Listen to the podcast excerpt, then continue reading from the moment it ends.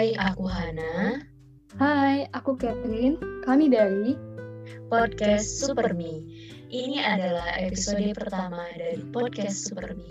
Kita adalah perwakilan dari kelompok satu kelas akal budi angkatan keempat.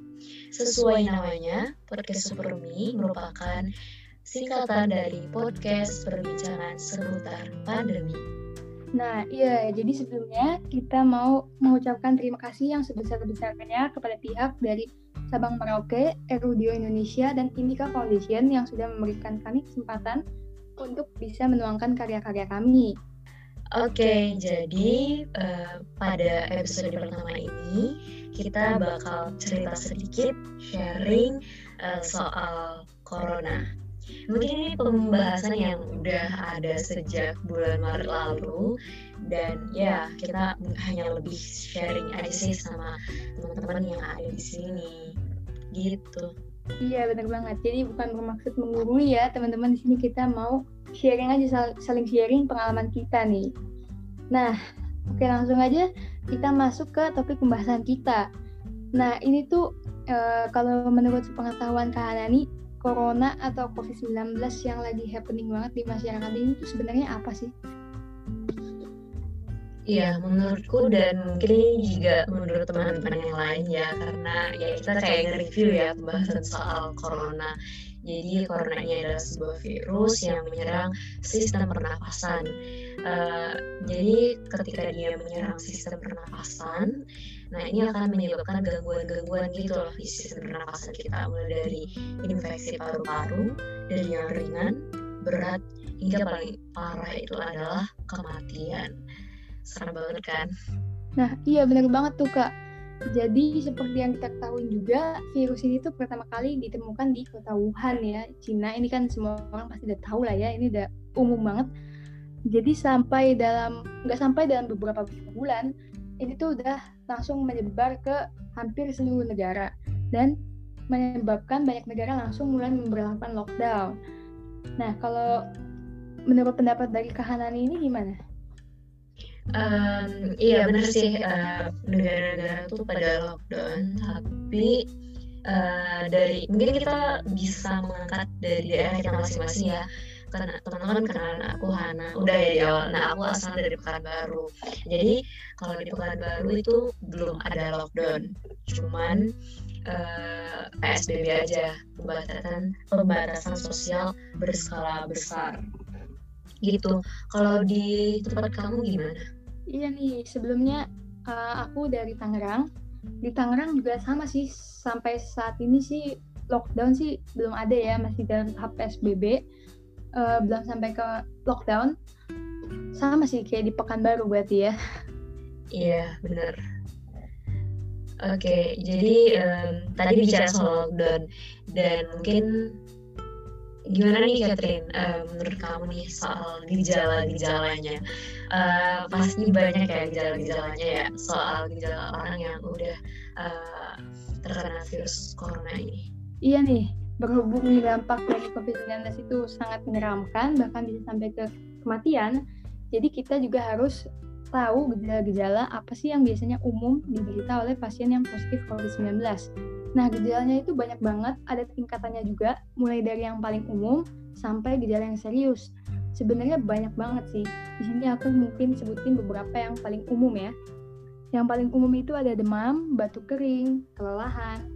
Lanjut ke Tahap yang selanjutnya ada sakit tenggorokan, diare, sakit kepala, konjungtivitis, dan kurangnya sensitivitas terhadap rasa dan juga bau. Gejala yang paling serius yaitu kesulitan bernafas atau bisa disebut sesak nafas, nyeri atau tekanan dada, dan juga kehilangan kontrol untuk bicara dan bergerak begitu kak. Oh iya iya bener banget. ini mungkin teman-teman udah pada tahu ya. Uh, gini tapi kadang karena udah pada tahu tuh kadang kita uh, misalnya kayak bersin. Misalnya kita udah mulai uh, pilek langsung tuh harus segera aware gitu sama dirinya. Jangan sampai kita lalai. Udah udah nggak apa ini cuman pilek biasa jangan sampai kayak gitu. Yang penting kita harus ini ya uh, aware sama kesehatan diri kita sendiri. Kita tahu kalau misalnya fisik, fisik aku udah mulai lemah nih. Kayaknya aku harus uh, banyak istirahat kurangin keluar rumah ya kalau nggak penting. Jadi jangan sampai um, kita lalai. Tapi yang paling parah itu Catherine eh, ini ada gejala yang tampak. Juga ada nih gejala yang nggak terlihat yang OTG orang tanpa gejala. Nah itu kan bahaya banget ya. Kalau misalnya ada anak muda nih misalnya fisiknya terlihat kuat terlihat baik-baik aja ternyata itu adalah OTG dan uh, misalnya uh, di rumahnya itu ada ada neneknya ada orang tua ya gitu. Dan itu kan bahaya karena orang tua itu berisiko. Nah itu jangan sampai uh, kita jadi OTG ya, karena uh, sedikit cerita kalau di Pekanbaru itu, kan di Pekanbaru itu sudah sempat zona merah, zona hijau, terus zona merah lagi. Nah salah satu penyebab uh, zona merah yang kedua ini tingginya kasus uh, COVID ini karena masyarakat itu sudah mulai sadar untuk uh, melakukan pengecekan gitu.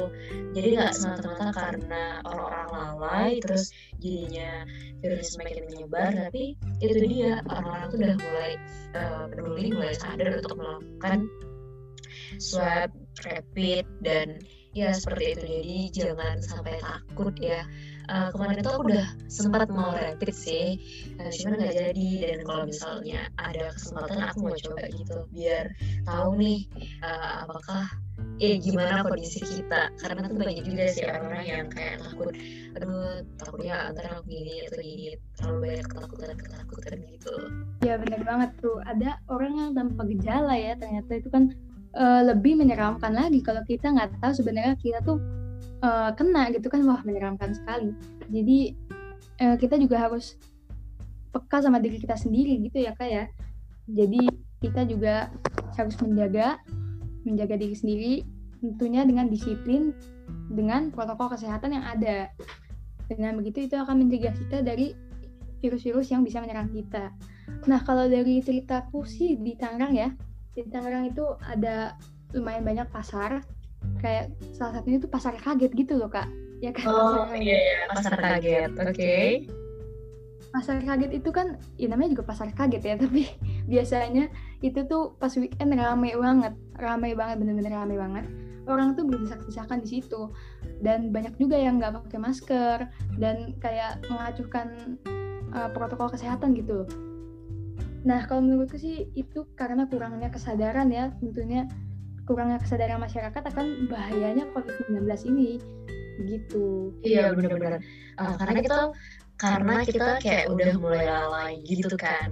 Kadang aku hilaf sih, kayak misalnya uh, pakaian nih, misalnya kita habis dari luar rumah, terus ya udah pakainya kan cuma dipakai bentar langsung uh, gak diganti ya seharusnya uh, kali keluar rumah tuh kita harus ganti pakaian kita. Kan uh, kita udah mulai nggak uh, bukan orang aja tapi kita udah mulai jadi um, ya melalui podcast ini kita saling mengingatkan ya biar nggak lalai sama protokol kesehatan. Dan kalau di Pekanbaru sana sih kurang lebih mungkin di tempat-tempat lain juga kayak gitu kondisinya. Uh, pasar pusat-pusat keramaian uh, itu udah orang-orang tuh udah mulai nggak acuh maskernya ada tergantung aja gitu ya tapi nggak ditutupin hidungnya mulutnya. cuman ya sekedar pajangan ntar kalau ada pemeriksaan baru dipakai maskernya. Sama kayak kalau di Pekanbaru nih mungkin kamu bisa share juga kalau di Tangerang. Uh, ada razia gitu polisi-polisi. kalau misalnya nemuin orang di jalan yang nggak pakai masker ntar disuruh nyapu gitu sapu uh, kayak taman dan sejenisnya. Kalau di sana gimana? Iya tuh kak. Lucunya tuh suka Eh, nggak uh, sedikit juga orang yang pakai masker tapi maskernya ditutupin lah. Maksudnya nutupinnya tuh nggak full gitu nggak yang seharusnya. Jadi kayak cuma mulutnya doang hidungnya enggak. Ya, cuma sampai mulut aja kan? kan? Harus di leher doang. Jadi kayak buat apa? Itu kan nggak efektif sama sekali nah yang kayak gitu-gitu juga biasanya uh, kena razia ya sanksinya mirip-mirip juga sih kayak di Pekanbaru biasanya disuruh menyapu jalanan lah kayak gitu-gitu Iya, oke. Okay. Jadi itu dia beberapa apa ya uh, pembahasan seputar corona yang mungkin teman-teman juga udah tahu nih. Tapi mungkin ada hal yang teman-teman nggak tahu. Jadi mungkin teman-teman udah menganggap ini oh ini benar adanya gitu. Kita akan ya ini pembahasan terakhir kita yaitu tentang mitos atau fakta seputar corona. Nah, yang pertama nih mungkin uh, Catherine pernah dengar atau pernah baca beritanya uh, COVID-19 dapat menular lewat nyamuk. Gimana tuh Catherine itu uh, hoax atau benar? Nah iya benar banget tuh kak ada juga berita COVID-19 dapat menular lewat nyamuk. Pasti sebagian besar orang juga pernah dengar berita ini ya. Jadi itu sebenarnya hoax karena belum ada juga bukti saintifik yang menunjukkan bahwa uh, COVID-19 itu bisa menular lewat nyamuk karena ini tuh nggak segampang itu uh, virus ini tuh bisa menular lewat biasanya droplet kalau kita, kalau kita lagi bersin nggak ditutup nah itu kalau nempel ke mata kita atau hidung kita atau bagian-bagian tubuh yang rentan itu sangat-sangat beresiko ya untuk kita juga tertular. Nah, ini juga diungkapkan oleh Pusat Pengendalian dan Pencegahan Penyakit AS. Jadi pasti pastinya kredibel ya. Hingga saat ini juga belum ada data yang menunjukkan bahwa virus corona itu bisa disebabkan oleh nyamuk. Iya, betul banget.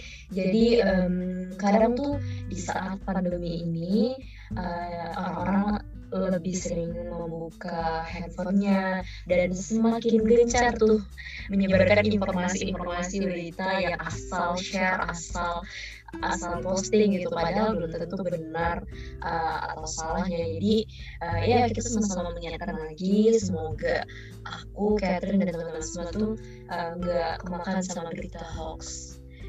Oke okay, selanjutnya apalagi Catherine Nah, berita hoax yang kedua yaitu bawang putih dapat menjadi obat corona. Gimana nih pendapatnya, Kak? Iya, aduh, ini uh, mungkin udah terbiasa dengan obatan-obatan tradisional dari orang tua kita ya. Jadi Uh, menurut data yang dilansir dari alodokter.com, jadi bawang putih itu bukanlah obat untuk penyangkal corona. Bawang putih memang punya kandungan senyawa yang uh, bisa bagian dari medis gitu tapi bukan untuk uh, mencegah penularan virus corona. Jadi nggak sesederhana itu. Buktinya uh, kalau misalnya bawang putih bisa mencegah corona ya harusnya udah sejak dulu ya. Kita semua sembuh dan virus itu musnah. Tapi buktinya enggak kan?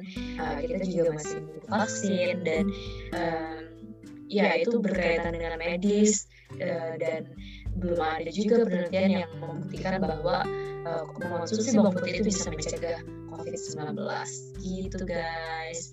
Itu dia seputar mitos atau fakta terkait COVID-19 nah segitu dulu nih pembahasan kita kali ini mengenai pandemi COVID-19 nah mungkin nanti ada akan ada lagi episode-episode yang akan datang mengenai COVID-19 juga nanti kalian bisa dengerin di podcast kita, podcast Supermi, oke? Okay? Iya guys, uh, aku Catherine gak bosan-bosannya mengingatkan teman-teman semua untuk tetap memperhatikan protokol kesehatan. Sampai jumpa di episode selanjutnya. Bye. Bye bye.